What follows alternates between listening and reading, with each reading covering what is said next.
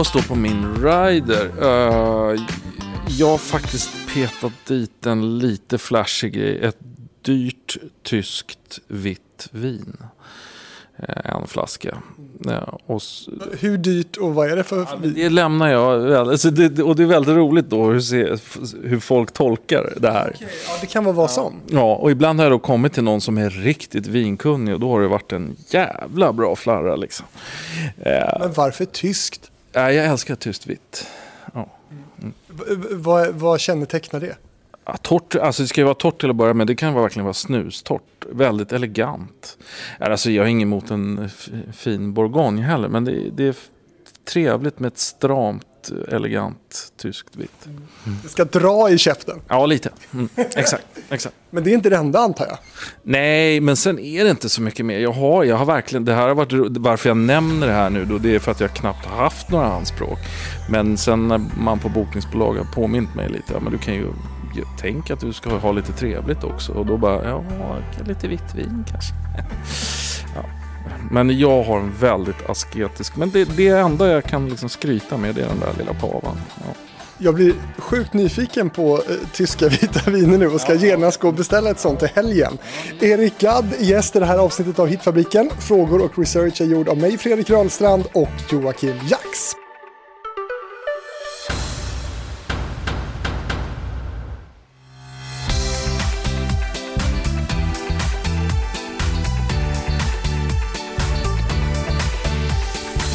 Erik, vilket var ditt första jobb? Ditt första avlönade jobb som musiker?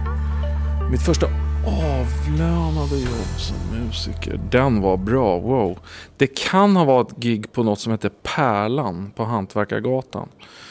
Du är för ung för det tror jag. Men det fanns en jävligt schysst festlokal där. Eh, det var nog faktiskt ett betalt gig och det måste ha varit det första. Någon tusenlapp kanske. Inga, inga tyska viner då? Nej, nej, nej, nej, nej. inte ens en loge. Men är det så, så att du, du minns det, liksom? dofter och intryck? Ja, den, den, minns jag starkt, alltså, det gör jag. Sen kan jag kanske ha haft fel i att jag fick betalt där, men jag vill minnas att jag... Det var ju många gig man gjorde som inte var betalda. Mm. Om du träffar någon som inte känner dig, eller känner till dig. Hur, hur brukar du liksom presentera vad, vad, vad det är du gör på dagarna? Ja men det får man ju göra när, så, så fort man, nu har vi ju inte rest på något år här. Men jag menar ofta när jag reser utomlands och så vidare. Då blir, det blir ju naturligt. Man hamnar på fester och så, ja, vad håller du på med då? Så, nej men då säger jag säger att jag är singer-songwriter. För det tycker jag att jag är på något vänster.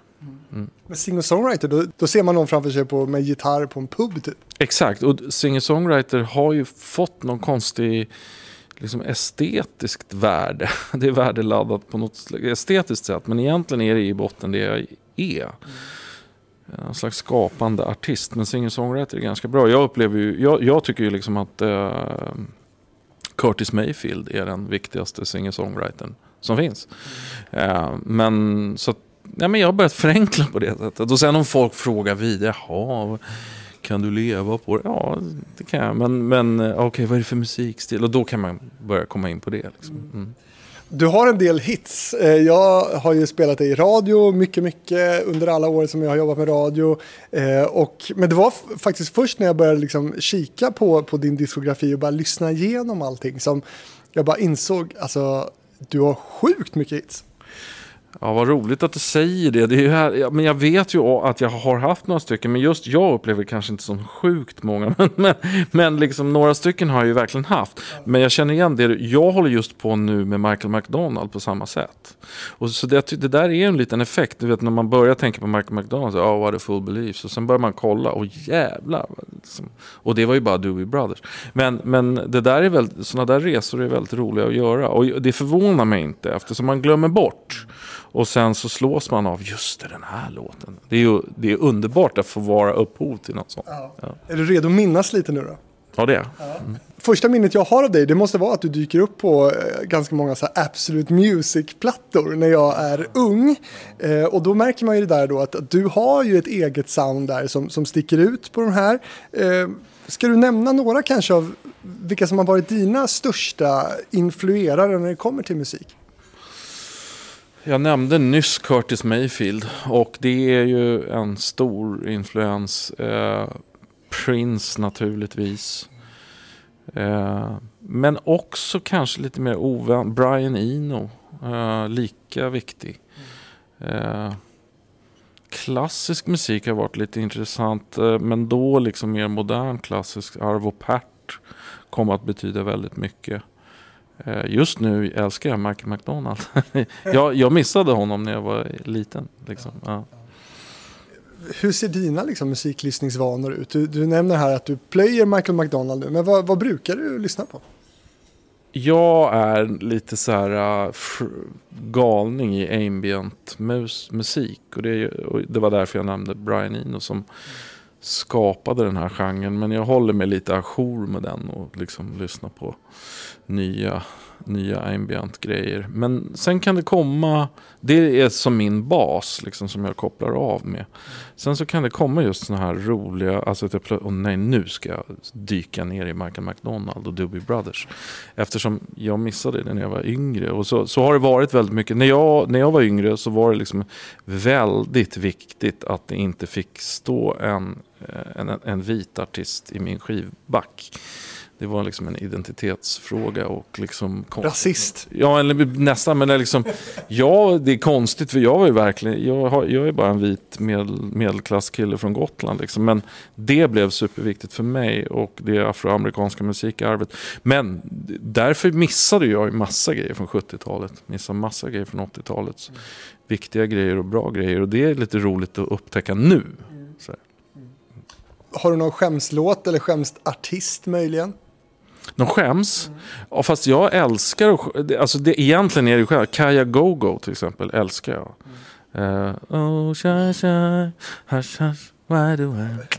Vad är det för skäms med det? Nej, Asbra! Men grym. Jag, jag, men till och med när de, Limal gjorde Neverending story. Da, da, da, da, da, da. Det anses väl lite. Men så är det ju nu, nu för tiden. Vi råkar leva i en tid när de här guilty pleasurerna dras upp och vaskas rena. Så det går ju nästan inte att säga någonting längre. Det här, dina exempel var ju liksom en, en, det är ju verkligen stora hits för mig som jag älskar. Ja. Tänker mer så här om Erik Gadd kanske ibland drar på så här Samir och Viktor typ. Uh, nej. Fast de är ju skitbra på det de gör. Eller nu finns de inte längre. Men liksom nej, det kan jag väl inte erkänna att jag sätter på dem och lyssnar på dem. Men alltså de uppföljde ju verkligen det som de hade satts ut för att göra. Mm. På svenska, du, vad föregick då att du släpper ditt första album 1987, Hello? Vad, vad var du liksom precis innan det? Jag var ju sjukt frustrerad då redan eftersom jag redan på nio års ålder hade på något sätt bestämt mig för att jag ska bli storstjärna och pop bla bla bla. Och liksom hade inte så mycket på fötterna. Alltså, hade, alltså min, min ambitionsnivå var långt över min kunskapsnivå. Och jag är ju självlärd. Jag gick aldrig någon musikgymnasium eller något sånt där. Vilket gjorde att jag hade otroliga luckor. Men ändå tyckte jag att jag skulle bli bäst i världen basically. Uh, och så jag tänkte, varför fattar ingen det här? För jag, jag, jag hade ju hållit på med det sedan jag var nio år. Och vid det laget var jag väl 21 tror jag. När den där plattan äntligen gavs ut. Och det var egentligen en demo. Så tanken var att jag skulle liksom sälja den där i USA men där på, på vägen så blev det liksom att Mistlur plockade upp den demon och gav ut den som en platta. Liksom.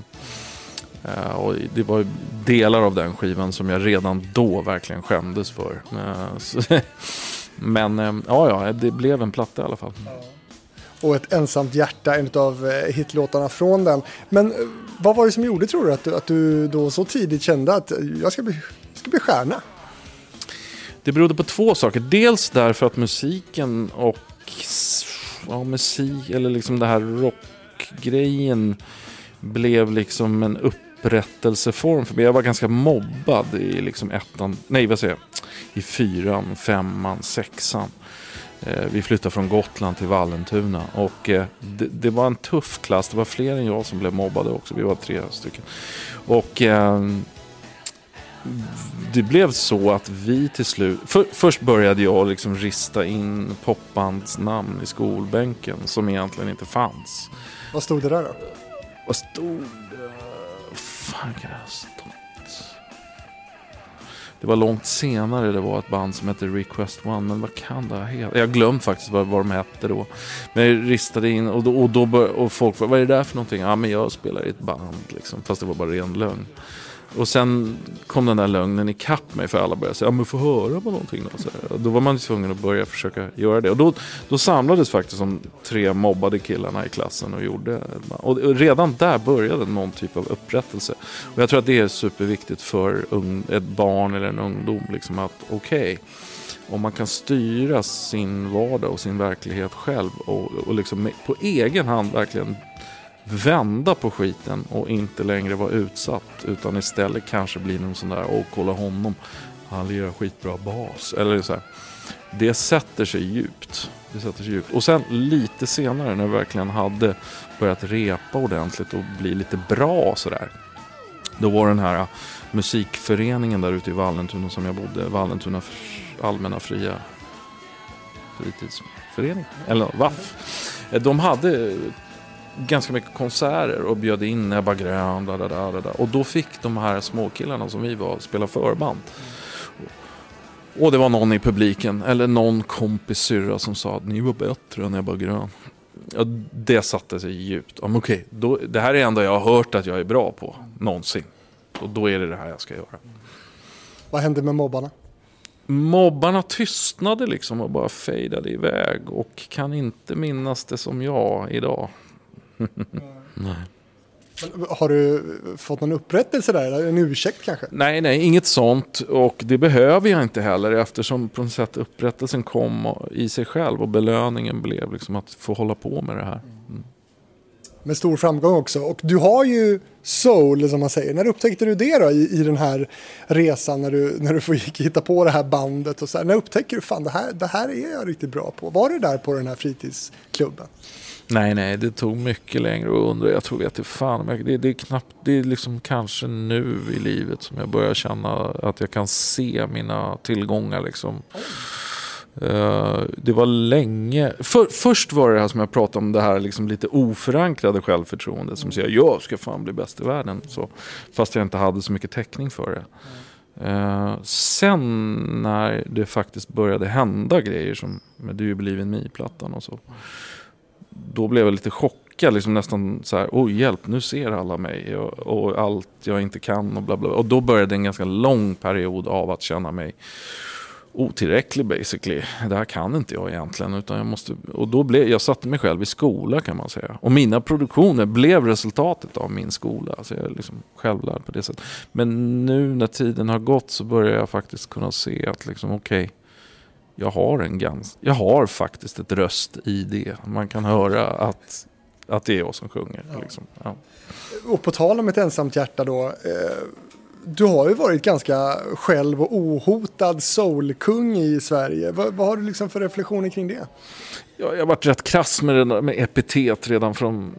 Jag såg liksom branschen lite utifrån och jag förstår att får man väl ett epitet så ska man vara glad. Därför det är någon som har märkt att man håller på med någonting. Och sen har inte jag liksom känt att jag kan iklä mig den rollen liksom helt hundra heller. Men, men, jag, men låt gå, jag tycker bara det är en jävla ynnest att få liksom någon stämpel på sig. För det är, det är ett bevis på att man har gjort någonting som märks. Du har inte tatuerat Soulkung i svanken? Nej, jag, har, jag har inte gjort det direkt.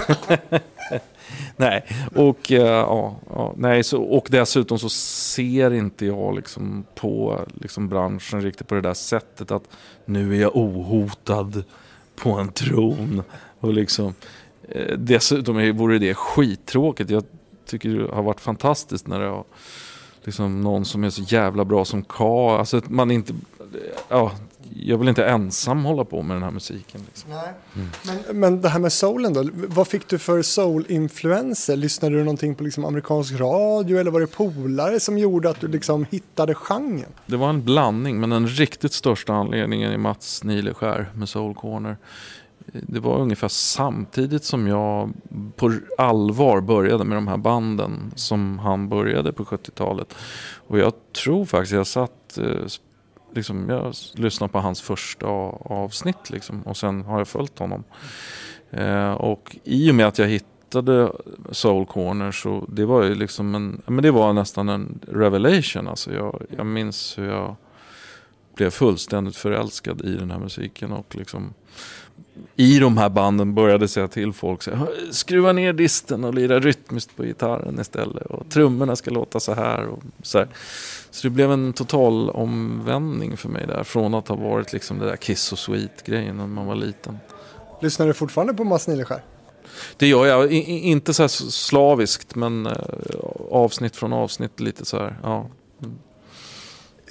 Var du liksom, på tal om epitet då, som du inte kanske jättegärna vill kännas vid, men det här med soulkung och det här. Fanns det någon innan dig? Eller var du först? Erik den första?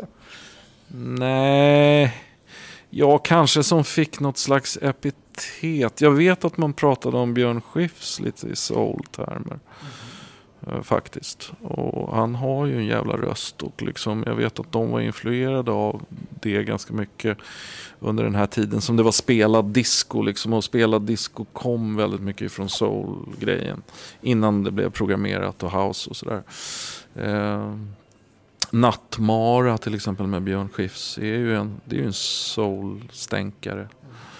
Eh, inte det Pugg? Förlåt. Wow, nu tog du mig på bar gärning. Det är fan pugg. Så eh, det fanns, tror jag, väldigt mycket sådana influenser i det där. Men man, det talades inte så mycket om det. Och sen blev jag liksom en del, men det är fan pugg. Nej men vilka, vilka Björn Skifs-låtar är det? Ja, jo, jo, jo. Ni som kan, ni som kan. Ni som kan, ni som kan. Ease on down the road på svenska. Um, jo, jo, nej men det fanns där och liksom långt innan mig så satt Bosse Skoglund och lirade trummor på ett fruktansvärt svängigt sätt och sådär. Men det var liksom inte uppe i folks medvetande riktigt. Du sa du hade aldrig riktigt tid från ditt nästa album, Hurra du lever, pang du är död, som kom 89, så blev det här då en, en stor hit, Bara himlen ser på. Hur säker var du på det? Att den skulle bli en hit? Kan du höra sånt? Uh, nej. nej och ja, det där är väldigt svårt. Alltså ja och nej. Alltså, det har några gånger känts sådär att den här låten tror jag skulle kunna hända. Och sen så har det inte hänt. Och sen har det vissa gånger hänt. Jag kan säga så här, de låtar som har smält till har jag haft en sån känsla med i alla fall. Hur kände du inför den här låten då?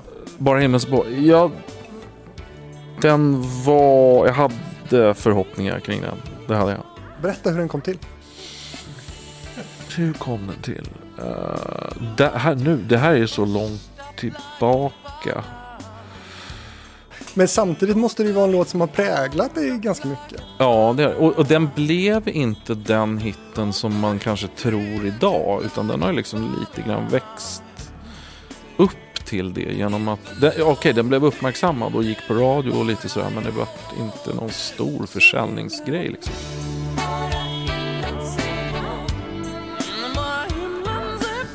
Men den har däremot gått, följt med mig live. Folk har frågat om den och nu nästan liksom som en självklarhet. Liksom. Uh, Visst kan det vara så med musik, att den, den, kan liksom växa till sig och växa in i tiden? Absolut. Det är verkligen så. Det är verkligen, det är intressant. Och det är ju en ynnest att få haft en karriär som det kan hända. För att man kan få jobba så mycket så att sådana grejer kan hända. Undrar om det kommer hända Samir och Viktor? Who knows? Men du, fram till då, då så var det liksom bara musik på svenska för dig. Eh, men 91 så, så väljer du att byta språk. Ja, men egentligen så var det ju så att den där allra första Hello-plattan. Den var både på engelska och svenska.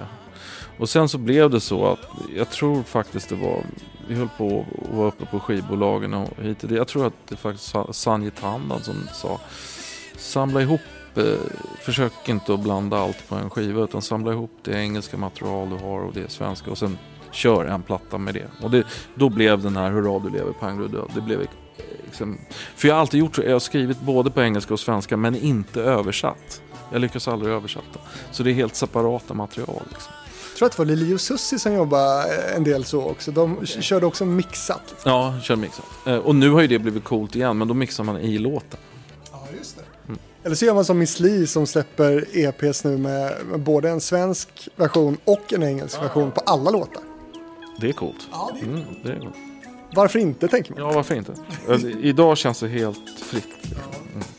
Men i och med då att du, att du valde engelska igen här nu, då slår du igenom stort. Väldigt stort.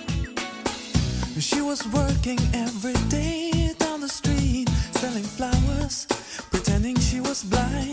Dels är jag med i en tidsrörelse, liksom lite det vi har pratat om innan när du frågar mig, fanns det någon innan? Men jag, jag var ju åtminstone del av en generation där liksom, vad ska man säga, afroamerikansk musiktradition blev liksom kom in på kartan i alla fall och började pratas om. För det var ju lite lustigt innan det så var det nästan folk som höll på att spela typ Rolling Stones musik utan att ens veta att det var blues-tradition. Liksom.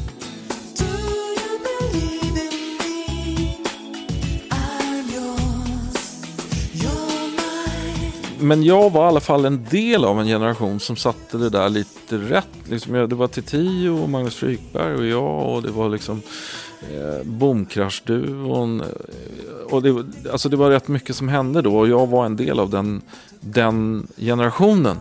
Och jag tror att det, det blev också eh, liksom ett sound som folk reagerade på. Så jag hade nog lite tur att komma i den när liksom Sverige var redo för det på något vänster. Sen tror jag en stor anledning var också till att den där skivan, Du blivit min skiva, den blev jag till och med överraskad själv över att den blev rätt bra. Alltså, jag kommer ihåg att jag lyssnade på det, wow, har jag gjort det här? Och det i sin tur tror jag har jättemycket med att göra att jag hittade ett gäng att lira med. Som det, blev, det var Magnus Frykberg, det var Mattias Torell, det var Martin Jonsson. Martin Jonsson som bildade Blackness och så vidare. Så att jag kom med i ett liksom, musikaliskt community nästan. Och som följde dig på många album framåt. Oh ja, och, och, och det blev liksom en, eh, det blev en bounce-effekt. Vi bollade eh, mellan varann och det liksom, jag höjdes många snäpp där känner jag. Och, och här är du ju en etablerad artist får man säga. Vad, vad gjorde den med, med dig i form av jobb, turnéer och så vidare? Ja, den gjorde ju att jag framförallt kunde liksom, eh, på heltid jobba med det här. Eh, Jag hade nog gjort en liten stund innan med Bara himlen ser på, eller Hur radio lever på. Nej, jag jobbade faktiskt de- deltid, liksom lite så här extra knäckte. Vad gjorde du då? Eh, Jag har jobbat på Gul och Blå. eh, Det var det jag jobbade längst inom. Jag har gjort massor. Jag vaktmästare, jobbat på dagis. ja. Men Gul och Blå var jag länge på medan jag gjorde den här första plattan till exempel. Är din denimjacka därifrån? Nej men den ser nästan ut som att det skulle kunna vara en gulan. Ja. mm. När den här succén då blir ett faktum, vad, vad, tar, vad tar den här plattan dig någonstans? Vad, hur långt har du kommit med den? Uh, nej men det blir, ju, det blir ju det där genombrottet som jag har liksom gått och väntat på. Liksom, och gått och varit sur över att det inte hände. Jävligt arrogant alltså. Nu är jag otroligt tacksam över att det har hänt. Liksom. Men då var det ju liksom så här, men nu är det som det ska vara. uh, men uh, nej men det gjorde ju att jag kunde, jag kunde leva på det här och eh, kunde liksom göra det jag älskar och stå på scen rätt mycket. Liksom. Och sen blev det att jag åkte till USA och skulle försöka att ta det ett snäpp till ut i världen och levde med det ganska länge. Hur gick det? Nej, det gick ju inte. alltså det gick ju en bit. Det gick till Dan- ja, vi turnerade i Tyskland, gjorde jag ett tag också. Så, här, så helt stängt blev det inte. Men det här med stora USA-grejen. Ja, Jag hade två sådana typiska klassiska skivbolag som man har hört om mycket. Liksom, att det är precis på och sen så blir man droppad precis när man ska köra. Men har det varit viktigt för dig med USA? Ja, men det var det ett bra tag. Ett bra, ett, ett bra tag så kände jag att ja, men det här ska jag hålla på med och liksom försöka pröva, pröva. Eller liksom försöka och försöka, försöka, försöka. Men, eh, och jag spelade ju in ganska mycket plattor där och eh, Eh, höll på och som sagt jobbade lite mot skivbolag och sådär. Det såg ut som att jag skulle släppa och så, så blev det inte det ändå. Men eh, till slut, det blev väldigt mycket att leva i kappsäck också under en lång, under tio år egentligen. Och till slut ville jag egentligen åka hem igen bara för att känna, liksom, skapa fritt basically. Ifrån en bas som jag ändå hade här.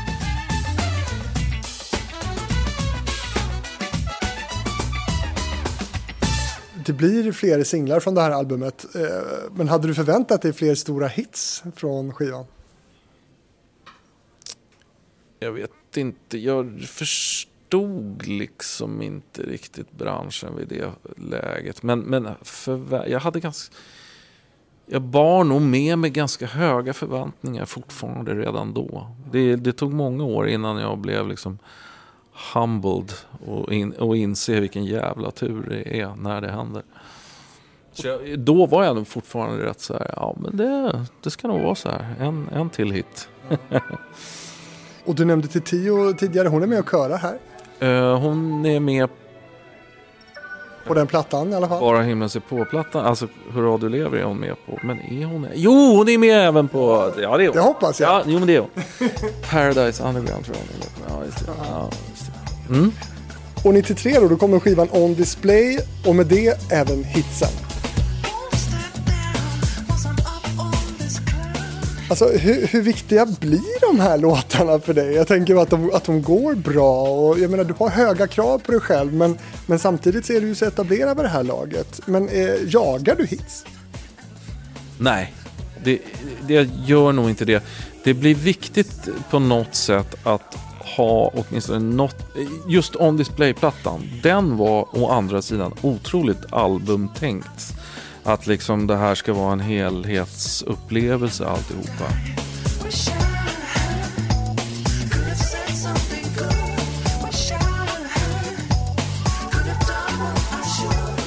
Men visst hade vi förhoppningar om att någon låt skulle liksom kunna plockas ut och bära den där skivan.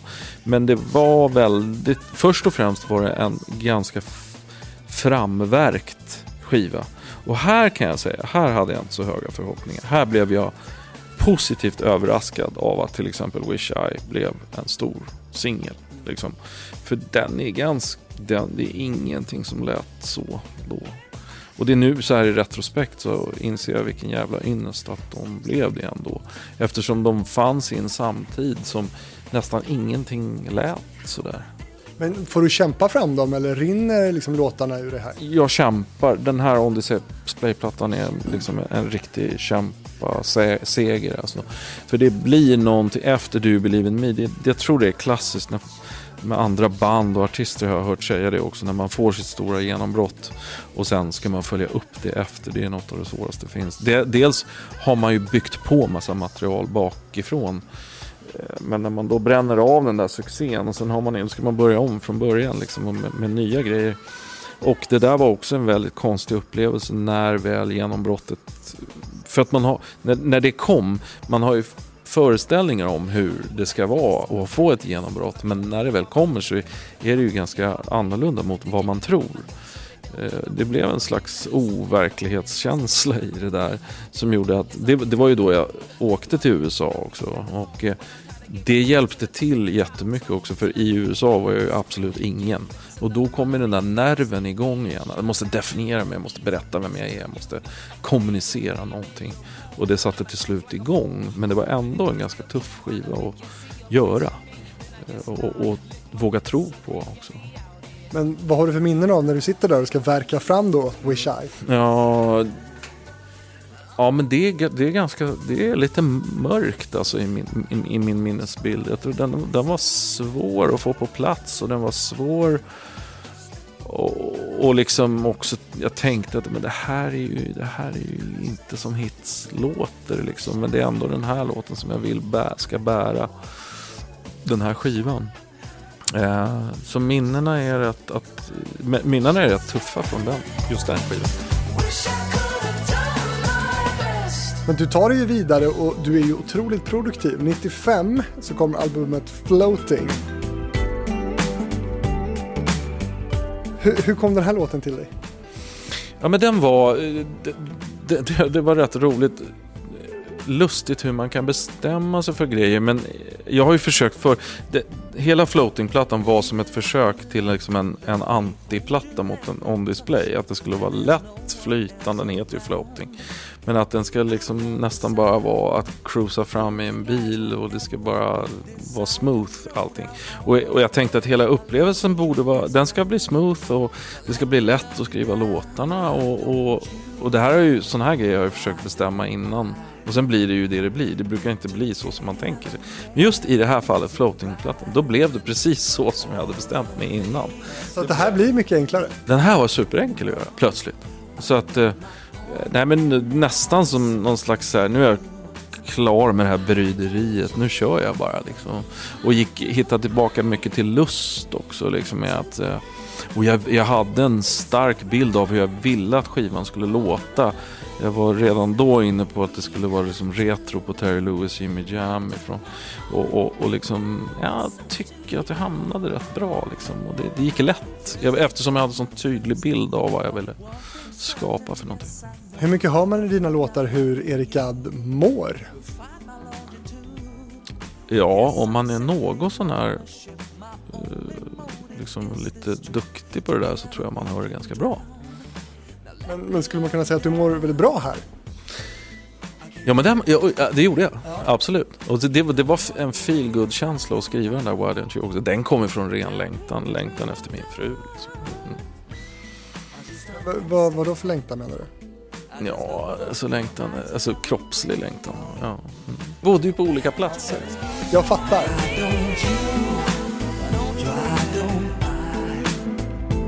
97, då släpps plattan The Right Way. Det här blir också en jättehit. Ja, det blir ju, den här plattan blir ju en, The Right Way-plattan blir ju den största. Och den är gjord i USA och ganska mycket under samarbeten med skivbolag där borta.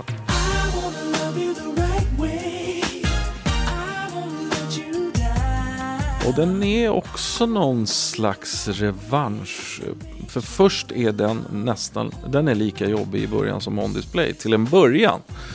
För att det är väldigt hattande, alltså när man ska lyssna, då var vi i USA och lyssnade på skivbolagen och liksom A&R avdelningarna och så vidare. Vi hade kommit rätt långt med ett skivbolag.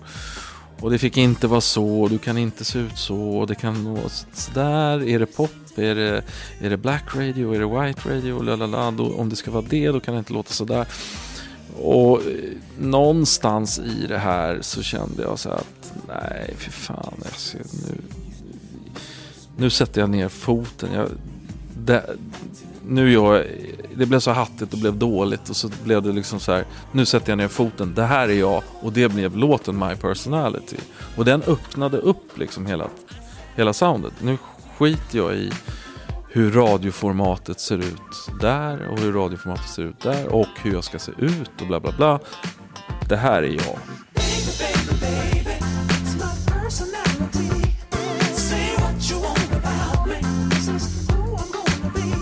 Det öppnade upp och det, då, blev, då kom den plattan rätt lätt liksom, när jag väl tog det där beslutet.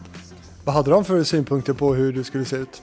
Eh, nej men det var också, de var lite svåra att tolka dessutom. Men det var liksom aldrig riktigt bra. Kände jag som, så här, jaha, så här då, så här då. Det var nästan som att man var tvungen att liksom visa för dem massa olika förslag och så skulle de säga nej. Alltså, men, men nu så här i efterhand, någon typ av sting typ. Så här. Men du jobbade med, liksom, antar att du jobbade då med liksom, stylister och så? Ja, ja, absolut. Ja.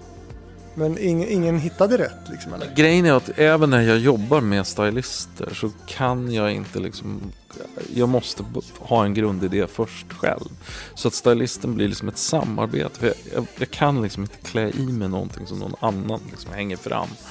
Så då börjar jag med någon slags gubbe. Någon gubbe som har liksom, ja, de här färgerna och de här snitten och de här tygerna. Och så, och så säger stylisten, ja det kan jag bygga vidare på. Så, så att det blev nog lite hopplöst för skivbolagen för de, det var alltid min liksom, idé som de fick slita med ändå.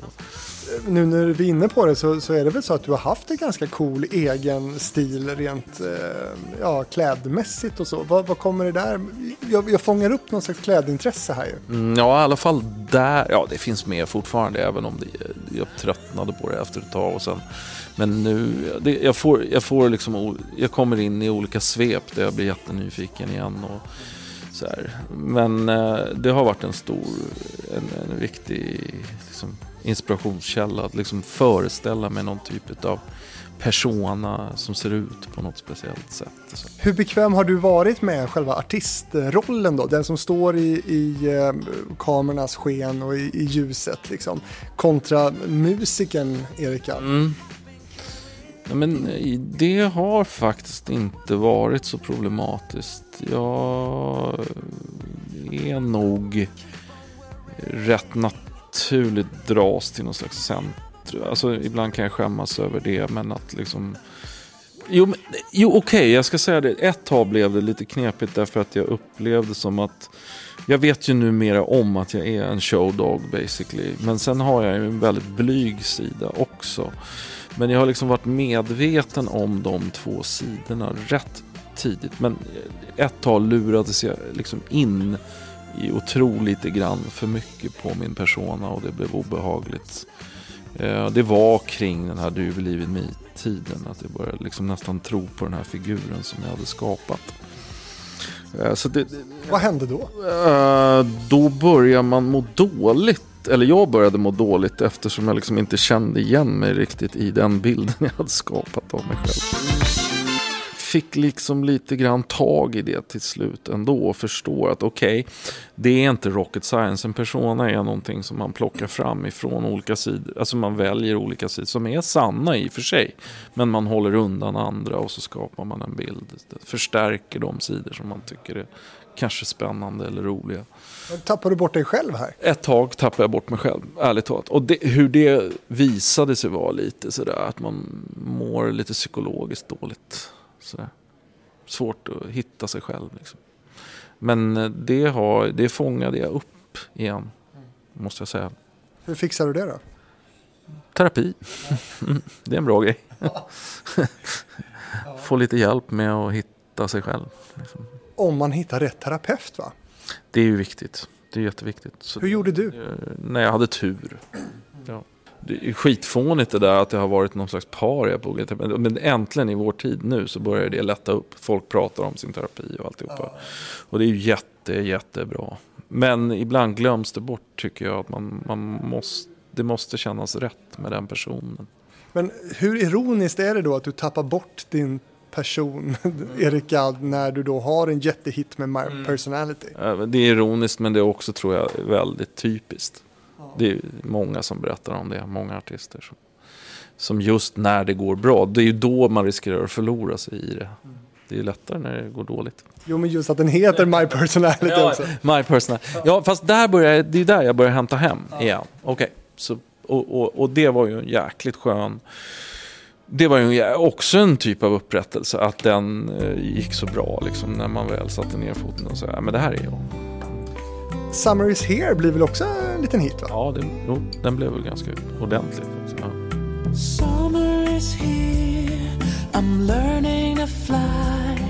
I'm finding my way back to your heart. Jättemysig, eh, somrig låt. Man tänker sig eh, också bil.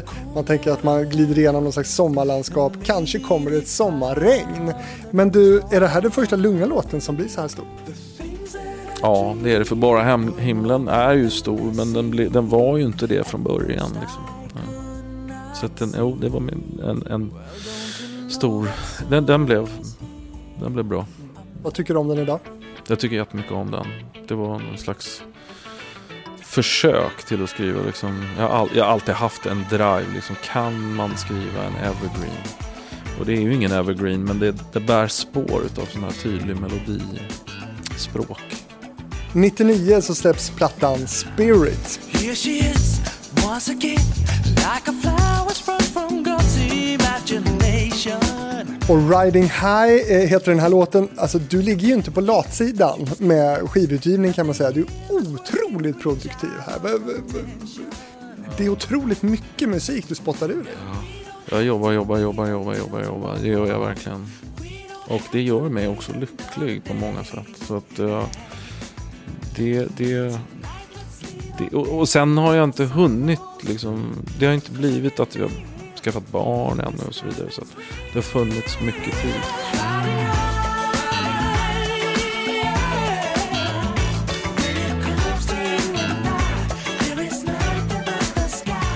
har ända sedan liksom vad ska man säga, 17-18 års ålder när jag började liksom spela in mina första grejer på Porta Studio och sådär. Att älskat att göra det och gör det fortfarande. Gå ut i min lilla studio på gården och spendera mycket tid där. Så, Ja, du har en egen studio på gården såklart. ja, men det är bara ett litet krypin egentligen. Så det, det är inte jättelyxigt, men det är väldigt lyxigt att ha den. Det, det är det ju. behöver ju inte vara mer idag. Nej, verkligen inte. Nej. Men det handlar väl lika mycket om att förvalta, tänker jag, allt det du håller på med här och släpper som att skriva nytt. Men, men hur, hur mycket tid lägger du liksom på att skriva nytt kontra förvalta det du precis har släppt? Ja, men det, där under den här perioden som du beskriver eh, så var det verkligen att eh, det var konstant arbeta, turnera, alltså skriva, turnera, skriva, turnera, skriva, producera, turnera, skriva, producera. turnera. Någon enstaka gång så sköt man in en liten semester men det var det skulle nog kunna beskrivas som workaholic grej där verkligen. Har din relation här funkat så bra för att ni också har jobbat tillsammans? Ja, jag tror det. Vi har bollat grejer alltid. Det är först nu jag och Cornelia har jobbat, börjat jobba på riktigt med musiken ihop. Men vi har ju alltid bollat varandras grejer.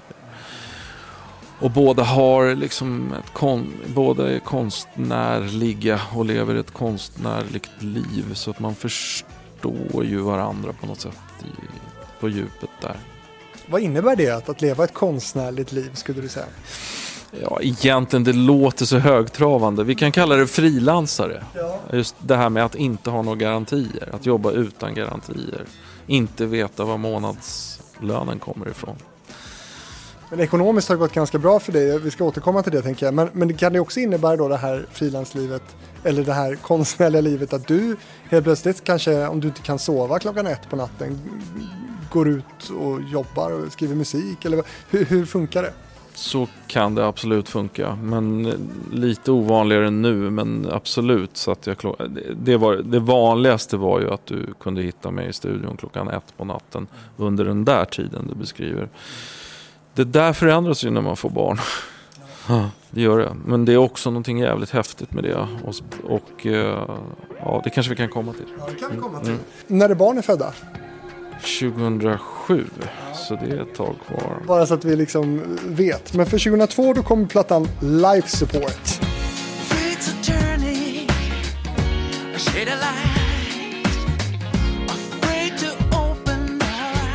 Hold On, en av också mina favoritlåtar med dig. Eh, det här är en lite mer anonym platta däremot för mig. Eh, men jag älskar den här låten som jag liksom har återupptäckt nu när jag har gjort det här programmet och det får man ju tacka för.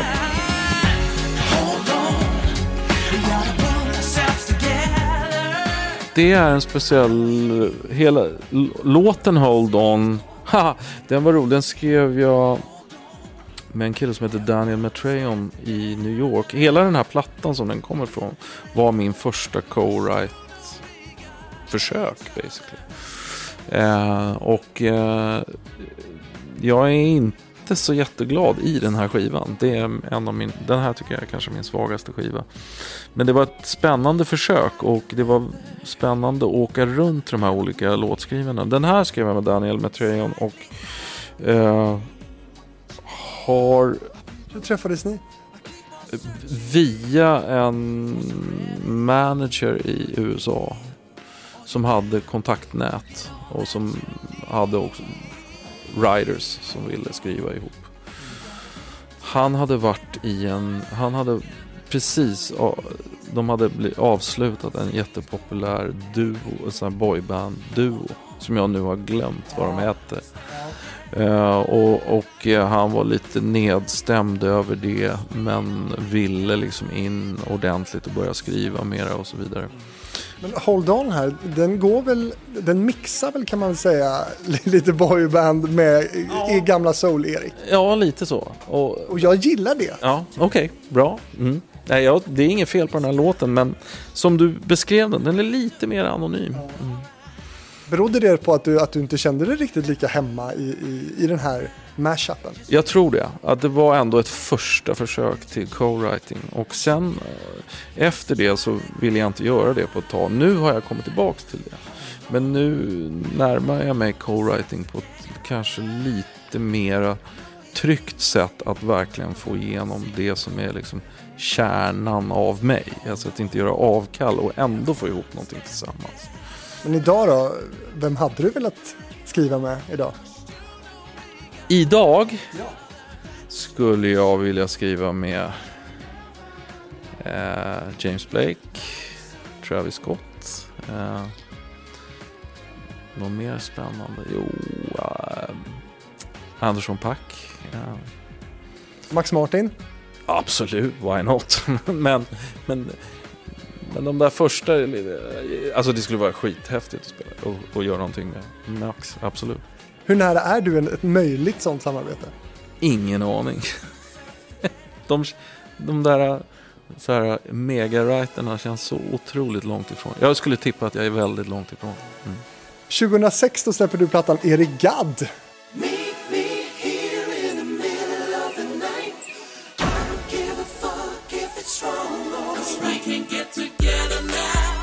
Meet Me Here är ju en, en fantastiskt skön eh, sommarlåt. Eh, och som sagt, hitsen slutar ju inte här. Eh, nej, alltså den gick fint på radio. Absolut, absolut. Där, där kom det. Ja, det var, även om det var liksom inte som det var under liksom the right way-tiden. Det var det inte. Men vem kan hålla så länge? Nej, men det var faktiskt, den, den fick ett avtryck verkligen. Berätta om låten, hur kom den till? Eh, det, jag kommer ihåg att jag satt i det som nu är ett gästrum i vår lägenhet. För då hade jag inte den där studion utan då hade jag pulat in lite grejer där och hade någon slags här känsla av eh, hur... Det är lite som jag vet att Prince höll på med 1999. Att försöka göra någon slags av id, alltså idén om perfect pop ihop med någonting väldigt dance eh, och eh, liksom groove. Ändå behålla någon slags... Att, mö, att försöka möta funk och pop på något sätt, perfekt sätt. Och så satt där med en akustisk gitarr och en trummaskin. Och eh, hit, började hitta någonting. Att det här blir ditt första egenbetitlade album, hur kommer det sig? Ofta är det väl första albumet som bara heter ens namn? Det var en liten omstart där. Efter eh, Hold On-låtens platta där. Eller ja, Life Support hette väl plattan. Eh, jag kände själv det. Då hade jag gått, där hade jag ju vänt hem också till eh, så att jag hade flyttat tillbaka från New York och jag hade liksom släppt det här med co-writers och liksom att försöka passa in i och hitta någon slags amerikansk form för, för succé. Och, och åkte hem och liksom verkligen satte mig i ett rum och det blev verkligen en autörplatta igen. Och då, då kändes det naturligt med jag hade faktiskt aldrig haft någon skiva som hette Erik Gadd. Nej. Så det markerade någon slags omstart. Även Soul Your Soul från den här plattan var ju fantastisk.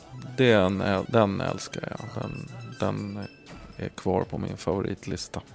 Har du en Erik Gadd favoritlista i din Oh, playlist? men det finns nog där. Alltså inte som jag lyssnar på, men så här, som ligger mig varmt, som jag är stolt över och sådär. Lyssnar du aldrig på dig själv? Nej, inte förrän jag behöver liksom sätta ihop en turné och ska börja välja material och så vidare. Då blir det ju att man lyssnar igenom för att se okej vad har jag, vad har jag? Kan, jag- kan jag fiska upp någon sån här gammal favoritlåt som aldrig var en hit till exempel? Och så. Då, då går man ju igenom. Hur, hur känns det? Det brukar vara ganska trevligt. Men och det, kan, det är ungefär som att kolla i ett gammalt familj, eller ett fotoalbum. Att du ser en bild och då blir du påmind om någonting så här, och då blir du så här varm inombords. Och sen ser du en till bild och så här, oh shit, där mådde jag inte så bra. Så att man kan, du vet, det är väldigt emotionellt att göra det.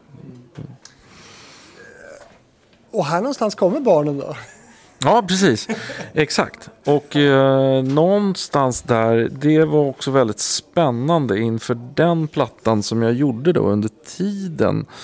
Eh, dels eh, när Cornelia bar på Leonora och sen in ett halvår efter hon hade fötts också. Att, liksom, att klara av att sammanställa en skiva och göra det under den tiden. Rätt otroligt. Men det fick ju bli att man nästan fick gå på mantra. Förut hade det ju varit så här nästan knäppt att jag kunde sitta i 16 timmar och programmera en hi-hat för att den skulle bli perfekt. Liksom. Eh, och så var det bara så här, no more of that. Nu, nu går jag ut, och på två timmar ska jag ha liksom ett, en, en bakgrund för en låt. Liksom. Och det, det var en jäkla drivkraft i det. Att, kör nu, kör, kör, kör, kör. Gör en låt, liksom så här, pistolen mot huvudet. Eh, vilket gjorde att det liksom kom tillbaka kanske någon spontanitet liksom, i produktionerna. För jag har filat ganska mycket. Men det var, där var en liten vändpunkt med det. Plattan du pratar om nu det är alltså Stockholm står kvar. Men Jag ligger som kommer 2008. 200 000 här. Nu är vi ett språkbyte igen här. Ja, det var... Jag minns att... Alltså, så här, jag ska lägga bakgrund. Skivbolagen i Sverige och så vidare. Jag har ju hoppat runt i massa olika skivbolag och sådär. Men jag tror att jag, bilden har varit att okej, Erik Gadd, han, han har artistisk integritet. Han bestämmer exakt vad han ska göra. Man säger inte till honom vad han ska göra och så vidare.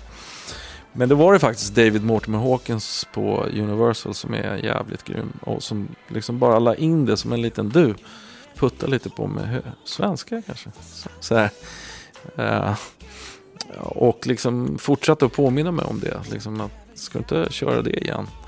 Och det väckte någonting i bakhuvudet. Liksom att, ja, plötsligt, för att jag, jag har haft väldigt svårt att bestämma mig innan vad jag ska göra. Nu ska jag göra en skiva som är så här, eller nu ska jag göra en skiva som är så här.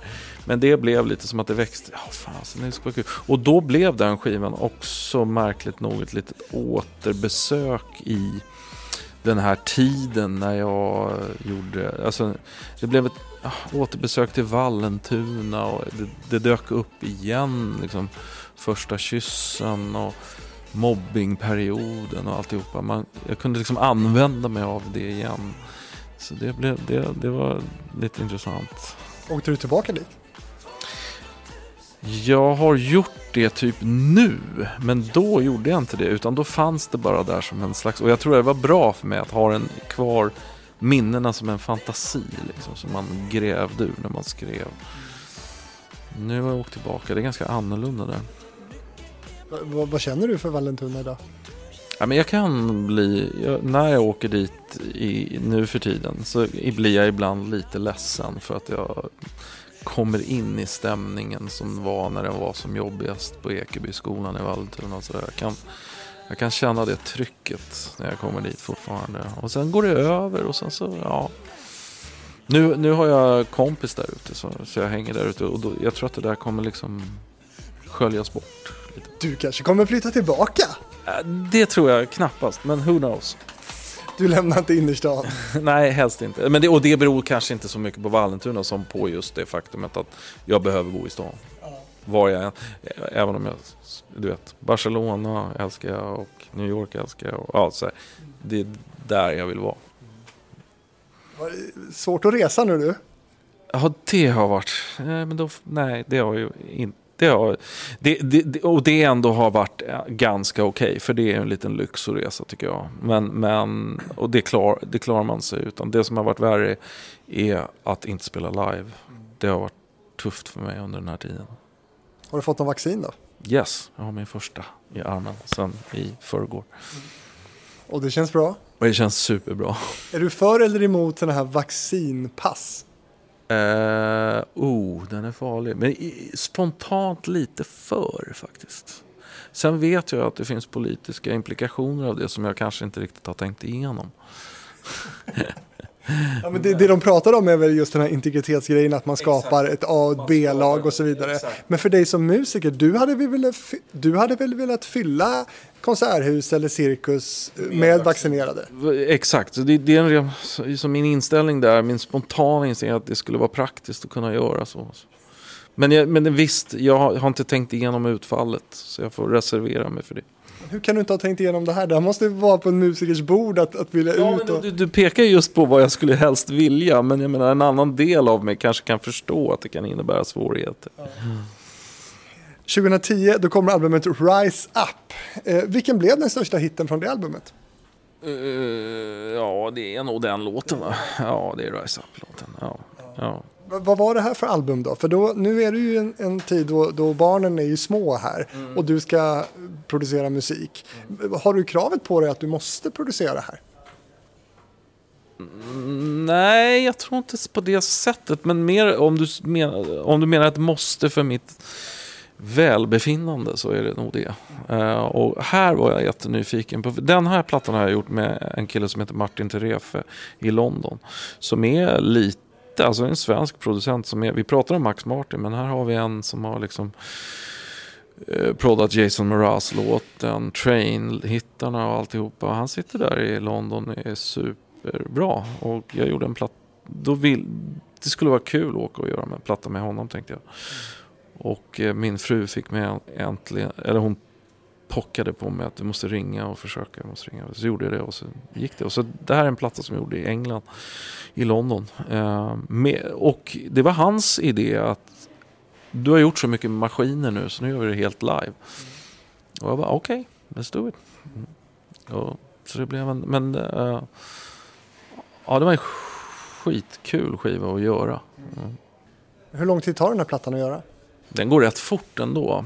Han, han jobbar så, Martin Terefe, och det uppskattade jag också. Jag, och jag hade ju på något sätt upptäckt det här med mer spontanitet också. Och inte sitta och nö, liksom, liksom ramla in i datorn och sitta 16 timmar med en hi-hat som sagt. Utan liksom försöka hitta låt, grund, någon slags grund i låtarna och sen bara gå in i studion med ett bra gäng musiker och liksom bara beat it out. Ja, du har ju välling att koka också i, i, i den här tidsperioden. Men hur bra pappa är du här? Jag tror det är okej därför att det, det, det, en av de viktiga grejerna för mig det är att få, att få vara med Leonora när hon var liten och det har jag verkligen varit. Och sen så har det varit så här perioder stötvis som man, okej nu måste jag färdigställa den här plattan och så är det några månader med det. Men under en väldigt lång tid så var vi, jag och Cornelia och Leonora tillsammans verkligen alla tre uh, jättemycket. Så jag tror att jag känner mig rätt. Jag känner mig nöjd liksom med den perioden. Sen är det en djupare fråga hur bra pappa man är. Det, den vet jag inte om jag vågar svara på. Men, men vi var mycket tillsammans under den perioden. 2013 då tävlade du i Melodifestivalen med en superbra låt tycker jag, enligt mig. Vi kommer aldrig att förlora. Varenda liten sekund, varenda Det gjorde vi till något stort Men jag höll på med en svensk platta igen med Jakob Olofsson som jag, jag det var eh, någon som jag jobbar med jättemycket, Johan Lindqvist på Blixten och Company. Som har blivit lite, alltså han är ju, håller ju på med livebiten men i, i och med att livebiten har blivit så viktig i dagens läge så är det ju men han är ju min visionär liksom, eller vi jobbar ju- det är som att han är min manager eller kan man nästan säga. Men det var han som satte ihop mig med en kille som heter Jake O, Jakob Olofsson. Som nu jobbar jättemycket i LA med massa har gjort grejer åt Frank Ocean och alltihopa. Men eh, vi satte igång med en skiva och det ledde också till att han tog in Thomas Stenström. Så vi skrev den här skivan ihop, vi tre. Liksom. Eh, och någonstans i den processen så dök den här, låt, den här låten dök upp. Och jag tror att det var Johan som sa den där skulle ni pröva att skicka till, till Mellon. Vad ska jag med Mellon? Okej, men, ja, men någonstans, jag har aldrig gjort det förut och jag gillar att göra nya grejer. Så jag ville testa det. Så vi skickade väl in den och det, ja, det gick bra. den kom in.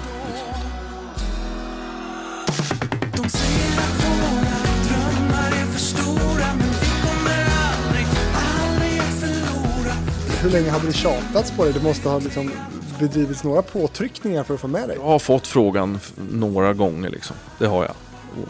Och, och, När då? Ja, jag minns inte. Men över åren liksom så här då och då. Men inte känt att... Ja, liksom, nej, jag inte, kände mig inte bekväm med det. Men plötsligt då med den låten så kände jag att men den kanske man skulle kunna göra. Du kommer till andra chansen, du går vidare från din deltävling, men kommer sist där. Hur var det? Ja men för mig var det liksom att det blev en andra chans direkt det gott liksom. För att jag hade inte räknat med det. Utan det här som alla säger så här, ja men Melodifestival det är bara ett fönster för min låt. Men det var verkligen så då. För att jag, jag hade inte förväntningar på liksom att vinna Melodifestivalen. Nej, jag, här har jag en låt som kanske kan funka på Melodifestivalen. Så åker jag ner och gör den och får spela den. Men, och bara det att jag kom vidare till andra chansen var ju liksom en stor grej för mig. Men när man väl står där så är det väl ändå tävling liksom? Ja, fast jag, ja, jag, jag tror jag programmerade mig själv. Att inte, för det tycker jag är så otrevligt. Så, men jag var ganska säker på att först och främst skulle jag inte gå vidare till någon andra chans. Och äh, när jag väl kom dit så hade jag inga större förhoppningar om det. Så att det var faktiskt så. Liksom. Okej, och någonstans kanske man blir meddragen lite grann ibland. Men jag, jag var ganska liksom, kanske lite för cynisk. Att om jag hade sagt åt mig själv liksom att You can do this. Kanske jag hade kommit längre. Jag vet inte. Jag vet inte. Men hur, hur var då den här mello-upplevelsen för dig? Alltså, sådär faktiskt. Det, jag måste ändå säga det. Att det, var, det var jättespännande att vara där. Speciellt för, den första gången. Liksom, för då är man bara... Jag kände som att jag var på studiebesök. Oj, vilken annan värld än vad jag är van med. Men sen blev jag väldigt snabbt trött på att bara stå och spela en låt om och om och om, om igen. Kan man få lida en hel konsert liksom? Så det var, och, och hela den här grejen med att man jobbar mot kameror och liksom det kändes jättekonstigt för mig. Och Det blir som att man måste strunta i publiken. Det känns arrogant liksom att jobba mot kameror. Så att jag kunde nästan inte göra det och börja vända mig mot publiken. Men då förlorar ju tv-tittarna. Så, så att det är en svår grej. Och jag, ja, alltså jag, jag har stor respekt för de som verkligen kan det där. Jobba mot kamera på den nya, unga generationen. Idolgenerationen. Ja, precis. Nej, men jag tänker att eh, man får väl också tänka då att jag menar, det är ju i de där kameragluggarna du har publiken. Det, det, det, exakt. Och det är nästan så att det går inte in. Liksom. Ja. Den stora publiken är ju där. Ja. Om du får beskriva då hela den här perioden från 87 och första albumet liksom, fram till idag. Liksom. Vad, din bransch, vad, vad är de, de stora sakerna som har hänt som har präglat branschen skulle du säga? Ja, ja, jag var ju med, för min första skiva var ju på vinyl, så jag har varit med om många så olika mediebyten. MD kommer man ju ihåg. Ja, precis. Eh, nej, men den stora grejen går från vinyl till, till CD först då. Och sen så, men det går ju inte att prata om utan att nämna liksom den sto- hela branschens fall liksom, i och med streaming. Du klarade det ganska bra där för du kom ju precis innan det va? Ja, det, det är en ynnest att få, liksom, få en artistlojalitet innan det. Det är fasen att komma nu. Liksom, att först att få en hit och bli streamad mycket. Och sen att upprepa det. Liksom, det avundas inte den grejen. Alltså. Och samtidigt så lever vi ju i en tid som utvecklas hela tiden. Så att det liksom, nu börjar det ju, nu, nu är det ju, nu kan man ju få höra om nischer som är så stora så att liksom man får höra om en, någon artist så jag, som jag aldrig har hört talas om. Och så går man och checkar in det och sen är det liksom 300 miljoner streams på den. Fast man aldrig hört talas om det. Så att det är en bransch som är ständigt och ännu mer i flux nu. Så nu är det plötsligt kanske nya avenyer som gör att man kan breaka som artist och så vidare. Man får inte stirra sig blind helt på det där heller. Är det svårare för dig att få ut din musik idag? Inte att få ut den, det är ju jättelätt. Men att få fokus på den och få attention på den är ju hundra gånger så svårt. Hur, hur handskas du med det? Jag bara gör det. jag bara gör det. Ja, det, det, det är liksom, jag bara kör. Och, och sen får det gå som det går. Men kan det kännas för dig som att, att det är ett ok ibland att du är liksom nästan för förknippad med typ 90-talet? Nej, fan inte ändå. Därför att grejen är att det är, åt- det är en ynnest att bli förknippad med någonting överhuvudtaget. Eftersom allt är så otroligt i luften ändå. Så att ens ha någon förankring är ju en ynnest. Därför att om jag inte hade varit förknippad med 90-talet och fortsatt och skulle ge ut skivor eller skulle ge ut låtar idag. Det hade ju inte varit bättre. Å andra sidan. Så att då, hade- då hade det varit ännu mindre, i, eller ännu mer i blindo så att säga. Så. Men Plattan som släpptes efter Melodifestivalen då heter ju Fiende eller vän. Eh, och det var din senaste fullängdsplatta och det är åtta år sedan. Ja, så helt annat. Däremot har jag ju släppt låtar. Ja. Och kanske en av mina viktigaste låtar för mig själv är är Stay Away From Me. Om jag ber dig snäll Räddar du dig själv Och liksom den, den har betytt minst lika mycket som bara himlen ser på. Och jag tänker att den kanske kan få ha ett liv framåt. På sådär sätt som bara himlen fick. Vad är det den gör med dig den där låten? Den fick mig den här känslan av att åt, det här som jag beskrev där på Do You Believe In Me när jag själv lyssnade på hur det blev och blev överraskad. Då jagar man ju efter den upplevelsen igen för det är en jäkla fin känsla att man överraskar sig själv. Och det har jag inte haft sen Stay Away From Me. Där blev jag överraskad igen. Jag är övertygad om att det är en av mina bästa låtar.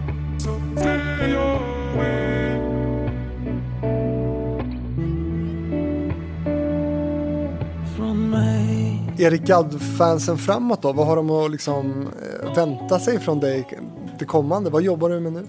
Ja men hittills har det väl varit så att jag har tänkt att vad de har att vänta sig är att det kommer komma någonting. För efter det gjorde jag också de här tre Gadd, hopp och kärlek. Eh, tre stycken EPs med äldre låtar fast i avskalad. Som jag ibland jobbar också på scen. Liksom, sitter själv och gör enklare versioner eller liksom avskalade versioner av dem. Men jag la också till en låt per de här tre EPsen, en ny låt. Och jag har väl hade tänkt att jag, det är så här jag ska fortsätta. Det kommer en låt, det kommer en låt ibland, det kommer en låt ibland, det kommer en låt ibland. Nu, i och med Corona, så har jag haft så mycket tid så att nu känner jag att jag har ett album i mig. Så nu, nästa grej jag kommer göra kommer vara ett, ett, ett klassiskt album. När kommer det? I år har jag tänkt. Hur låter det? Det låter just nu v- mm, ganska experimentellt. Ja. Men ja, jag vet inte om det kommer göra det i slutändan. Jag hoppas på det. Det låter lite oroväckande. Hur experimentellt då? Eh, nej men mera, om du tänker så här. Eh, on display för mig var lite mer experimentell än floating. Så lite så. Kommer det vara organiskt? Kommer det vara lite mer poppigt? Eller hur, vilket håll drar du åt? Mm, organiskt, ja. Poppigt. Mm. Även om det är någon enstaka sån. Vad jag vill med det här albumet det är att det ska kunna vara en... Om, om, det, om jag lyckas genomföra det här nu, då ska det kunna vara en sån perfect popsång. Som inte är några konstigheter kring. Och sen är nästa låt nio minuter lång i någon slags undersökande värld. Sen vet jag inte om det blir så, men det är så jag skulle vilja. Låter det som att den första där du pratade om kan bli mello igen va? Mm, tveksamt. Tveksamt. Svårt att få ner den till tre minuter. Man ska all... Nej men den där Perfect Popson, den får vara tre minuter. Det ska vara. Mm. Men eh, för mig ska det kunna vara väldigt blandat där emellan. Ekonomiavdelningen nu. Eh, jag tänker på, vad har du då? Är du uppbunden idag kring ett skivbolag? Eller vad- hur kör du? Jag kör själv, eller jag och min fru har eh, en label ihop. Är det Soidelius och Soidelius? Ja, det är liksom, vi har inte ens ett namn på det, men det är bolaget som heter det. Okej. Och där ger vi ut grejer. Vi ger dels ut hennes grejer, Cornelia, och dels ger vi ut vårt gemensamma projekt som heter Moonlet. Och det kommer också komma grej, mer grejer från, från allt det här och så mina plattor. Är du bra på ekonomi och sådär? Jag tänker när du har haft en lång karriär eh, och också har då en del royalties att hämta hem. Har du varit bra på att eh, se till att allt ekonomiskt har funkat? Liksom? Nej, nej, jag är ingen snajdare på det. Är mellanbra och sen så har jag då Cornelia som är duktig. Har du blivit blåst? Eh, nej, jag har faktiskt aldrig blivit blåst. Vet du vad ni omsätter? Nej. Ingen aning. Du ser, jag är halvbra. Nej, jag vet faktiskt inte vad jag måste. Ni omsatte 3,2 miljoner på två anställda 2019. Det är ju, fantastiskt. Ja, bra. Eller fan, ja, det är okej. Kan ju vara bra att ha nu under corona. Ja, men det är ju omsättning. Det Ja. Har du mycket utgifter? Ja, en hel del. Vad är det dyraste du har i studion? Äh, vad är det dyraste jag har? Det, ja, men det är nog ett som jag inköpt för många, många år sedan. Men det är nog min mikrofon från 69. En U87. Den kanske kostar lite grann. Men jag har verkligen... Annars är det ju datorerna och det där. Nej, det är verkligen ingenting. Min mick som, som vi pratade nu, den kostar kanske 3000. Vad kostar din? Vad kan en 69 U87 gå för? Jag vet faktiskt inte, men jag vet att det är mycket mer än det där i alla fall. Förmodligen. Eh, vilka scener längtar du till nu då? Nu när du ska, du håller på med ett album, du ska släppa det, du har vaccin i armen. Vad, vad längtar du till för scener? Vad kan du tänka dig att ställa dig? Ja, men jag, jag längtar jättemycket efter, liksom, jag kan fortfarande drömma. Jag, jag, innan, vad var det, var det 2019 som jag gjorde Tylösand där? För, ja, det var väl 3000 pers. Men det, det är det där jag vill, ah, stå liksom för en stor jävla crowd och bara släppa lös, loss, släppa loss. Mm. Men är du sån som också, du tackar nej till alltså så här, vissa spelningar, arenor som typ så här Viking Line, eller kan du tänka dig att stå på sånt? Nej, jag tackar inte nej till något. Jag bara kör. Mm. Jag är verkligen, I'm not proud to beg. Du eh, Erik, vi har snackat igenom hela din låtkatalog av hits kan man säga. Hur var det här för dig? Mm, Ja, men det var, det var kul. Ja, vad ska du säga? Nej, men man blir ju lite stolt att man har gjort någonting i alla fall. Är det något jag borde ha frågat dig om som jag inte har gjort nu? Nej, jag tog ju upp den där Stay Away från mig själv. Så det är lugnt. Kul att du var med i Hitfabriken. Du som lyssnar, du kan komma i kontakt med mig genom att mejla fabrikspost@gmail.com och så kan du följa Hitfabriken på Instagram och Facebook. Där ska jag nu pressa Erik på lite snabbfrågor. Erik Gadd, tack så mycket för att du var med. Tack så mycket för att jag fick vara med.